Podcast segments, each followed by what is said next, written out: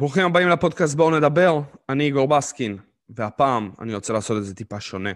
חברים, אני רוצה להודות לכם, כל ה-20 אלף השמעות שהגענו לפודקאסט שלנו, של, של בואו נדבר, שזה תחת הערוץ שלנו, הביצה הפיננסית, שעכשיו אנחנו בשיתוף פעולה עם ערוץ מידע פנים. אנחנו רוצים לעשות את זה בצורה גדולה יותר ובצורה עוד יותר מקצועית ממה שאני עושה את זה עכשיו. אז תודה רבה כמובן לכל המאזינים שמקשיבים כל שבוע לפרק שעולה בימי שישי. אני רוצה לעשות לכם טיפה סדר רק במה שקורה בערוצים. אני, אחת הקהילות הגדולות ביותר שיש כרגע בארץ, אנחנו הספרייה הכי גדולה אבל בארץ, מבחינת תוכן. יש לנו 156 שעות בערוץ של הביצה הפיננסית, פלוס תכנים נוספים שעכשיו עולים לערוץ מידע פנים ביוטיוב. המטרה שלי זה ללמד על שוק ההון. ללמד על שוק ההון, להביא לאנשים את הידע ואת ההתנהלות הפיננסית הנכונה. אני בתפקיד שלי, אני, אני מאמין שחלק מהאנשים שכבר איתי קרובים, וגם תלמידים שלי, ואנשים שמגיעים אליי ללמוד, ואנשים שמגיעים אליי לפגישות, ואנשים שפשוט שואלים אותי שאלות בפייסבוק, ביוטיוב, באינסטגרם, ואני משתדל לענות לכולם, תמיד, הודעות קוליות, הודעות רגילות. כמו שאני אומר, אני הגעתי לפה התחלתי את כל התכנים האלה בערך מאמצע ינואר, בשנה, אם אני אסכם את השנה, זה בערך שנה של פעילות, שנה מאוד מאוד מוצלחת של פעילות לדעתי. הפכנו מ-0 לבין הקהילות הגדולות שנמצאות כרגע בארץ יחסית מהר. אני חושב שזה נטו מסיבה מהתוכן שאנחנו מביאים. אני רואה שאנשים מאוד מרוצים מהתוכן. אני אציג את עצמי, אני חושב שאף פעם גם לא הצגתי את עצמי. אני איגור בסקין, אני בן 26, אני כלכלן עם התמחות בשמ... בשמאות מקרקעין. אני מתעסק בתחום של שוק ההון בשלוש-ארבע שנים האחרונות. מתעניין, לומד, קורא. התחלתי להתעניין במהלך התואר שלי בכלכלה, הלכתי ללמוד uh, שמאות מקרקעין, לא עשיתי התמחות בכל... ב... בשוק ההון או משהו כזה. כל הידע שהבאתי זה היה מיוטיוב, מניסיון עם הכסף שלי, הרבה משחקים עם הכסף שלי, בסופו של דבר זו הדרך הכי טובה שאפשר ללמוד לדעתי. הרבה קורסים שלקחתי, גם בארץ, גם בחו"ל. הרבה יוטיוב, הרבה ספרים. יש לנו הרבה פרקים שמסבירים על ספרים טובים, או על יוטיובים טובים, דברים כאלה, מקומות שאפשר ללמוד. כל מה שאני למדתי, אני דובר, רוב התכנים שאני רואה, אני רואה אותם בשפה האנגלית, גם בשפה הרוסית אני יכול, אה, ובשפה העברית, למרות שבעברית אין לנו יותר מדי תכנים, בגלל זה זאת הסיבה שהתחלתי עם כל הקטע הזה. כי הרבה אנשים גם, יש הרבה דברים שצריך שיהיה להם סרטוני הדרכה, ואני חש... רוצה למלא את הבעיה הזאת, למלא את הבעיה הזאת לפחות. אה, התחלנו, כמובן, כל מי שיש איזושהי בקשה מיוחדת או איזה משהו מיוחד, תמיד יכול לשלוח לי הודעה. איגור, אני רואה שיש לי הרבה אנשים ששואלים אותי דבר כזה וכזה, או אני לא יודע נושא כזה וכזה, אני אשמח אם תעשה סרטון. כמובן שאני לא יכול לעשות סרטונים על הכל, כי יש נושאים שצריך להיפגש אחד מול אחד, או לקחת קורס ולקבל הדרכה מלאה על נושא מסוים. אבל אני יכול להבטיח שמי שיגיע, יראה את הסרטון הראשון שלי ביוטיוב עד הסרטון האחרון שלי ביוטיוב, ידע איך להתחיל. ידע איך להתחיל בצורה הכי טובה שיש, מבלי להוציא אלפי שקלים על קורסים, וללכת למקום כזה, או למכללה כזאת, או למישהו כזה, שלוקח 10, 20, 50 אלף שקל כדי ללמד אתכם את הבסיס. אז כל הבסיס יש בחינם אצלי. אני מתכנן גם בהמשך לעשות uh, קורס, אני מקווה שזה יצא גם בחודש הקרוב, אני פשוט יחסית עמוס עם כל התכנים שאני מנסה לעשות ועם כל הדברים מסביב. אני רוצה להוציא קורס על איך להתחיל משוק ההון מאפס. אומר התחלה, מההתחלה, איפה אני פותח חשבון מסחר, מה האופציות שלי, מה אני צריך לדעת, איך אני ניגש למניות, מה זה מניה בכלל, איך אני רואה את הזוזות מחיר, איך אני מבין אם המניה עלתה או המניה ירדה, איפה אני יכול לקרוא מה, מה המניה עושה, מי היא בכלל, כמה כסף היא מרוויחה, מה זה הכסף הזה בכלל שנכנס, אילו מוצרים יש לה, לנתח מניות, כביכול גרפים, תמיכה, התנגדות, כל מיני אסטרטגיות מסחר עם כל מיני נתונים טכניים כאלו ואחרים. גם פונדמנטלי קצת לגעת, להיכנס ובסופו של דבר ללמד אתכם איך לקנות חברה מנצחת.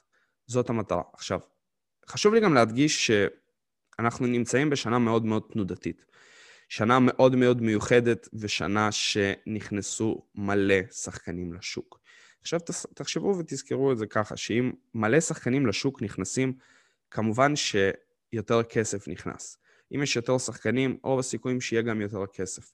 זה הסיבה שאתם רואים מניות שעולות 3-4% ביום, ואז יורדות 3-4% ביום, ופשוט תנודתיות. גרף של נרות, עבים נרות גדולים. אתה אומר, איך זה יכול לקרות? אתה רואה גרפים של 2019, 2018 ומטה, אתה אומר, לא, היה, לא היו נרות כאלה.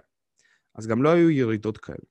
לא היה את הפחד הזה, כמו שקרה מה-15 לפברואר עד ה-15 למרץ בערך, שזה היה חודש נוראי לכל האנשים שקנו בכל הכסף שלהם בכמה ימים לפני. אנשים היו בפחדים שראו את השוק שיורד. היו, היו ימים במרץ ובפברואר שהשוק ירד 7, 8, 9, 10 אחוז ביום, שזה זה משהו מטורף. תחשבו שנכנסתם למניה פתאום, המניה שלכם קורסת ב-10 אחוז באותו יום, זה לא משהו מתקבל על הדעת. עכשיו, תחשבו על זה ככה שזה קורה מהסיבה שאנשים מושכים את הכסף שלהם. אם אני או מישהו שעכשיו מקשיב לפו, לפודקאסט ומכניס פה 10,000 דולר, או פחות, או יותר, אנחנו לא באמת נזיז מניות. חשוב שתזכרו את זה. אולי בשוק הישראלי כן. אם עכשיו בשוק הישראלי, זאת גם הסיבה למה אסור לדבר תמיד הרבה על השוק הישראלי. הסיבה שאם יש למישהו הרבה עוקבים והוא אמר שזאת מניה טובה והוא נכנס לשם, אנחנו יכולים להזיז את השוק בארץ. מספיק ש-100-200 אלף שקל נכנסים לשוק בארץ, אפשר להזיז מניה. בשוק האמריקאי, 100-200 אלף דולר.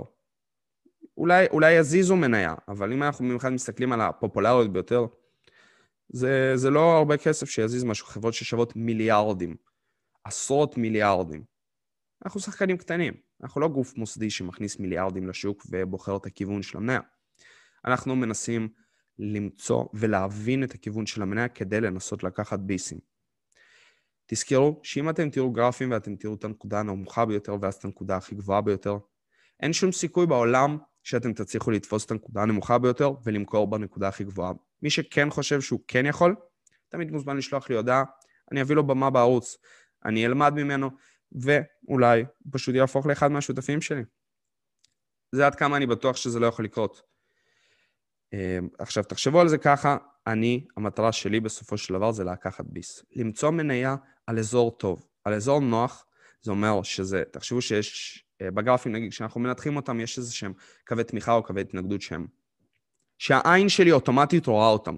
שאני אומר, זה אזור שהמניה חוזרת אליו, והיחס סיכון סיכוי שלי הוא נמוך יותר אם אני אאסוף את המניה באזור הזה. עכשיו, כמובן שהכל מסתיים בהאם החברה הזאת איכותית, או אם החברה הזאת לא איכותית. חברות שאין להן מוצר, אולי יכול להיות עליהן הייפ והן יעלו הרבה למעלה, אבל תזכרו שחברות שאין להן מוצר והן עולות מלא, ברגע שיהיה משהו לא טוב ושידברו על החברה הזאת, היא תתפרק.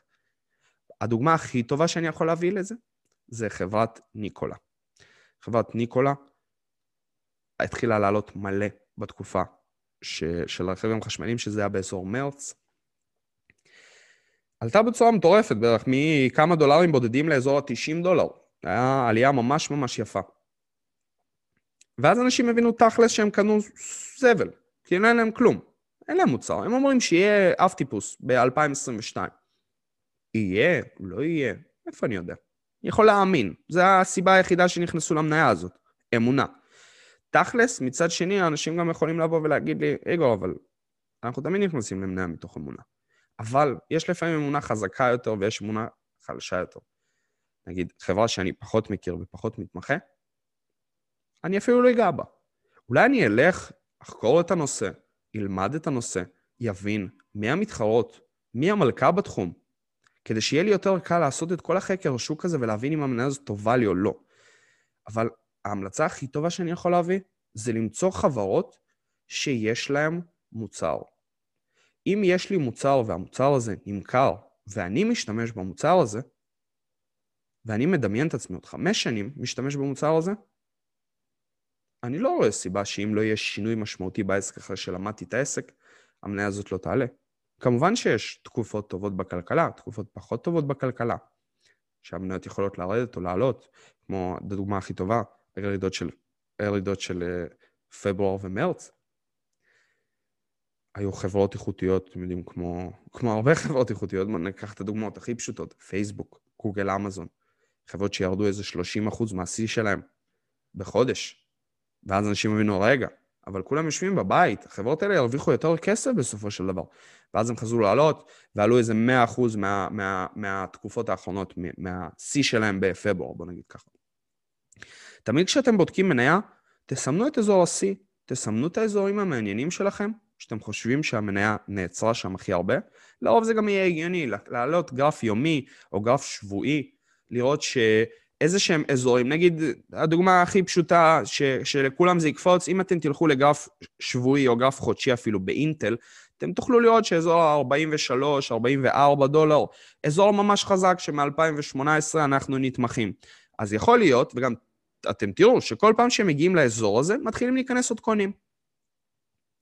אז אולי אם אני לא מאמין במניה הזאת לטווח ארוך, כי אינטל נגיד, סתם דוגמה, חוטפת מכות מאפל, ממייקרוסופט, כי כולם מנסים להתחרות בה ומנסים לקחת לה את הנתח שוק, אז יכול להיות שאולי בעתיד יהיה קשה. אבל אם אני בא, אני צריך תמיד גם להגדיר את עצמי מי אני. אם אני סוחר, אם אני משקיע, תחשבו שתמיד אתם נכנסים בסופו של דבר לפוזיציה מנקודת מבט של סוחר. יש לי משהו אחר להגיד? אם אני נכנס בתור משקיע, אני יכול להגדיר את עצמי בתור משקיע.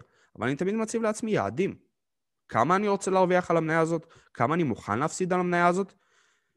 אני חייב תוכנית. אתם עושים הכנה, זה כמו בסופו של דבר לצאת לקרב. אני עושה הכנה, אם באתי מוכן, יש לי סיכוי יותר טוב להרוויח. יש לי סיכוי יותר טוב לנצח את המלחמה הזאת. אבל אם באתי לא מוכן, יכולים להביא לי מכות בצדדים שאני לא אשים לב אליהם. זה למה אני מאוד אוהב לקנות חברות שאני מכיר את המוצר שלהם, מכיר את המודל העסקי שלהם, מבין שהחברות האלה פופולריות. הנושא הנוסף שאני רוצה להוסיף זה ש... שתדעו כי 2020 נכנסו כל כך הרבה שחקנים לשוק, ואם אתם תראו את כל הסטטיסטיקות שהעלו, הכפילו פשוט חשבונות. אפילו אם אני תמיד מדבר על Interactive Brokers, כי זה מקום שאני עבדתי בו, זה מקום שאני מאוד אוהב. ואם אני אמשיך גם, קופץ מנושא לנושא, אבל אני אמשיך עם ההיסטוריה, אז אחרי התואר שלי בכלכלה, ושמאות מקרקעין, יצאתי לעבוד בתור שמאי, פחות התחברתי לתחום. אמרתי, תחום של שוק ההון, נהניתי בו מאז ומתמיד, יצא לי בגיל 16 אפילו להתחיל להתעניין, יצא לי לעשות קורס במכללת פסגות. בעבר הייתי בין הראשונים בגיל הזה שנכנסים לתחום הזה. התעסקתי קצת בתחום ועזבתי כי הייתי ילד. אחרי זה, לקראת התואר בסופו של דבר, אחרי צבא, אחרי טיול, אתה אומר, יאללה, בוא נחזור לתחום הזה כי זה תחום שאני פשוט אוהב. תעשו מה שאתם אוהבים. זה לדעתי גם הדרך הכי טובה. כמו שאני בוחר מניות שאני אוהב, אני מתמחה בסקטור הטכנולוגיה, אני מתמחה בסקטור שבמוצרים אה, קמעונאות, או מוצרים שהם לרוב גם נכנסים לסקטור הטכנולוגיה, אבל e-commerce, drop shipping, דברים כאלה, זה חברות שאני אוהב, חברות שאני מבין, חברות שיותר קל לי לנתח. אם אתם באים מתחום הרפואה, אולי יהיה לכם יותר קל לנתח חברות ביוטק, אולי אתם מגיעים מאיזשהו תחום של הנהלה ודברים כאלה, או ביגוד, אז אולי יהיה לכם יותר קל אה, למצוא חברות אינטרנטיות שמוכרות בגדים. הכל בסופו של דבר לפי התחום שאתם הכי מתחברים אליו. זה לדעתי גם יהיה הכי שקט. יש, יש מלא סגנונות של אנשים. יש אנשים שלא אה, יכולים לישון בלילה אם, אם יש להם הרבה כסף שנמצא במניות. זה למה גם הרבה אנשים לא נכנסים לתחום. יש אנשים שלא אכפת להם, יש אנשים שמגיעים לפה מחוסר הבנה. תחשבו שהסטטיסטיקה אומרת ש-95% מהאנשים מפסידים את הכסף שלהם. עכשיו, תכל'ס זה נכון. אני, כמו שאמרתי, אני עבדתי ב Interactive Brokers לשעבר, יצא לי לראות מלא אנשים שפשוט מאבדים את הכסף שלהם, והסיבה מספר אחת שאני יכול לבוא ולהגיד, זה בגלל חוסר ידע. מנסים לתפוס הזדמנות כי אמרו להם שזה טוב והשוק עולה ושהמניות עולות ובוא תקנה את זה ובוא תקנה את זה והם נכנסים. עכשיו, אתם מבינים אם נכנסתם על פי מישהו, על פי מישהו אחר שאמר משהו והפסדתם כסף, זה אשמתכם המלאה. אתם נכנסתם, אתם הוצאתם את הכסף, אתם בחרתם להכניס את הכסף שלכם למניה שמישהו אמר. אולי הוא יותר מקצועי, כן, סבבה, אבל תעשו את המחקר שלכם. אם אתם עושים טעות, הבן אדם היחיד שאתם יכולים להאשים זה אתם. אתם עצמכם. אם אני עושה טעות, כי אני ראיתי איזשהו מנטור גדול, או איזשהו מישהו ביוטיוב שיש לו מיליון עוקבים, מדבר על איזושהי מניה, ואני נכנסתי והיא נפלה, אשמתי המלאה. אני נכנסתי. אני החלטתי להוציא את הכסף, זה לא שהוא הכריח אותי לקנות. התחברתי לרעיון שלו. לא כולם צודקים בסופו של דבר. לא יכולים. זה כמו שהשוק לא עולה לנצח. או כמו שהשוק לא יורד לנצח. יש תקופות. יש תקופות שהשוק עולה, יש תקופות שהשוק מדשדש, יש תקופות שהשוק יורד. המטרה שלנו זה ללמוד את זה, ולהבין מתי זה קורה ומתי זה מתחיל, כדי להבין איך אני משנה את האסטרטגיות שלי. אז כמו שאמרתי, הנקודה הראשונה שאתה תמיד נכנס אליה, זה אני מסתכל בתור מבט של סוחר. מה הסיכוי שלי?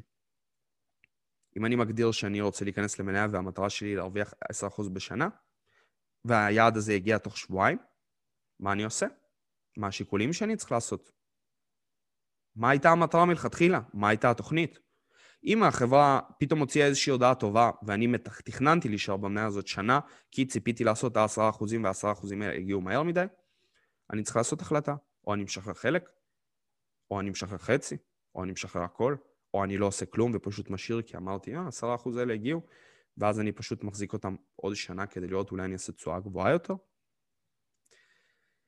הטיפ הכי טוב, בין הטובים שאני יכול להביא, זה תחלקו גם מניות לפי רבעונים, מדוח לדוח. כי כשיש לנו דוח וכשיש לנו מספרים, אנחנו יכולים להבין, להבין לפחות את הכיוון העתידי של המניה הזאת לשלושה חודשים הקרובים עד לדוח הבא. כי אם המספרים יצאו טובים, ו, והמנכ"ל של החברה, או החברה, טענה שיש פה צמיחה ותמשיך להיות צמיחה, אני לא רואה סיבה שהמניה הזאת תרד. כמובן, לא קונים כמה ימים לפני דוחות ולא קונים כמה ימים אחרי דוחות, כי אנחנו צריכים לראות. כי אני לא יכול לנחש, אני לא יכול להבין מה יקרה בעתיד. ברגע שחברה מפרסמת את הדוחות הכספיים שלה, רק אז אני יכול להבין מה קרה בשלושה חודשים האחרונים, ולהבין אולי יש צפי טוב לעתיד. צפי טוב, צפי פחות טוב. פה זה בסופו של דבר לפי מה שאתם תקראו ולפי איך שלמדתם. בערוץ שלי אפשר ללמוד כמעט את הכל, אבל יש דברים ספציפיים שאני לא יכול להעביר ככה, אני מול מצלמה. אני צריך לשמוע את הבן אדם עצמו. זה למה גם אני עושה פגישות על אחד על אחד. מהסיבה הזאת. כי יש דברים ששום סרטון, אתה צריך תכלס לראות. תכלס להרגיש את זה. לחוות את זה בדמו. עוד טיפ טוב, דמו. להשתמש בדמו. אני עם הניסיון שלי, כמובן אולי אין לי ניסיון רב שנים, אבל אני בן אדם שלומד, אני בן אדם שמתעסק בתחום בין 12 ל-15 שעות ביום. אני מת על התחום הזה. התלמידים שלי מרוצים. אה, הערוץ יוטיוב גדל וצומח, אני מקבל כל הזמן ביקורות טובות. זה מה שגם עושה לי את החשק להמשיך ולהמשיך. תיכנסו לערוץ, תראו את הסרטונים, תיכנסו גם לערוץ שלנו של הביצה הפיננסית, גם לפודקאסט שלה, בואו נדבר על זה, נראה לי יהיה פרק 47 כבר, משהו כזה. אבל המטרה שלי בסופו של דבר שהקהל יהיה מרוצה. אז, חברים, הפודקאסט הזה יהיה טיפה קצר יותר, אני אולי מקווה שהבנתם את הראש. אם אני אסכם עוד טיפה, כי אני קפצתי מנושא לנושא, אני עבדתי באינטראקטיב, זה הניסיון שלי. מעבר לזה, עבדתי גם בתקופה האחרונה כמנהל סיכונים בחברת קולמקס פרו. מי שרוצה לפתוח חשבון, אני תמיד ממליץ על חשבון לפתוח באינטראקטיב. אה, יש לכם חשבון, אה, תחשבו על זה ככה פשוט, שאם אתם פותחים חשבון, האפשרויות שלנו זה בית השקעות בנק או ברוקר פרטי, וברוקר פרטי כביכול, שזה אינטראקטיב או טרייד סטיישן או קולמקס פרו, אין לי אפשרות לסחור בשוק הישראלי, וגם הם לא עושים מיסוי במקור. זה אומר שאני אצטרך לקחת רואה חשבון, או אם אני יודע לעשות את זה לבד, אז אני אצטרך לעשות את זה לבד בסוף שנה. יצא פרק לקראת אמצע ינואר לגבי איך לעשות את כל הנושאים האלה, וזה יצא לפודקאסט וגם ליוטיוב. אה, לקח לי זמן למצוא רואת חשבון ויועצת מס ש, שתסכים לעשות את הפרק הזה. אה, אז אני יכול להגיד שמצאתי, וייצא פרק על הנושא הזה. חברים, ראיתי אלפי לקוחות, אלפי תיקים של אנשים שעושים טעויות בגלל חוסר ידע. תתחילו מדמו, חשבון דמו. תעשו את כל הטעויות האפשריות, תאבדו שם את כל הכסף, תקנו, תעשו מה שאתם רוצים, תלמדו את הפלטפורמה. אתם פשוט לא מבינים, אולי אני מאמין שאתם כן מבינים, אבל שתדעו שזה באסה רצח. לעשות טעות ולהפסיד כסף בגלל טעות טכנית. אם הפסדתי כסף בגלל שהמניה ירדה, או בגלל שטעיתי בכיוון, בסדר, חלק מהסטטיסטיקה. בסופו של דבר, תחשבו, זה חלק, הכל חלק מהסטטיסטיקה. אני לא אהיה צודק תמיד, אני לא יכול להיות רווחי, אני לא יכול להיות צודק ב-100% מהעסקאות. אבל אם אני צודק ב-51% מהעסקאות, אני אהיה רווחי בסופו של דבר. כמובן שאם האחוז שלי יעלה, אז גם יהיה יותר טוב, אבל זה כמו שאני אשאל את השאלה. עשיתי עשר, עשר, עשרה עסקאות. בשלוש ניצחתי, בשבע הפסדתי. האם הפסדתי כסף? אני אביא לכם שנייה לחשוב על זה. וחלק יגידו כן, חלק יגידו לא. אני אגיד שלא, מהסיבה שלא הבאתי לכם מספרים. אם הפסדתי בשבעה עסקאות 10 דולר כל עסקה, אבל בשלוש עסקאות הרווחתי 200 כל עסקה, אז אני מרווח בסופו של דבר. אז זה הכל יחס של סיכון סיכוי וכמה אני מוכן לסכן. יש פעמים ויש תקופות בשוק שעדיף להיות עם כמויות קטנות, ויש תקופות בשוק שכן, צריך ללכת עם כמויות גדולות יותר. כמובן שאתם גם תראו את זה לבד לפי הגרפים. כשהשוק נמצא בשיא, אולי אני אהיה סבלני טיפה, אני אחכה לאיזה תיקון. אם השוק נמצא למטה ויש פאניקה בשווקים, כשיש דם ברחבות, אנחנו קונים מניות. חברים, לכל השאלות שיש לכם, אני כאן, אני זמין בכל הפלטפורמות. יש לנו צוות נהדר, ואני אסכם את השנה הזאת ואני אגיד שזאת הייתה שנה מאוד מוצלחת, ושנה הבאה הולכת להיות שנה עוד יותר מוצלחת. אז חברים, לכל השאלות שלכם אני כאן. תודה רבה על ההאזנה, אנחנו נתראה בפודקאסט הבא.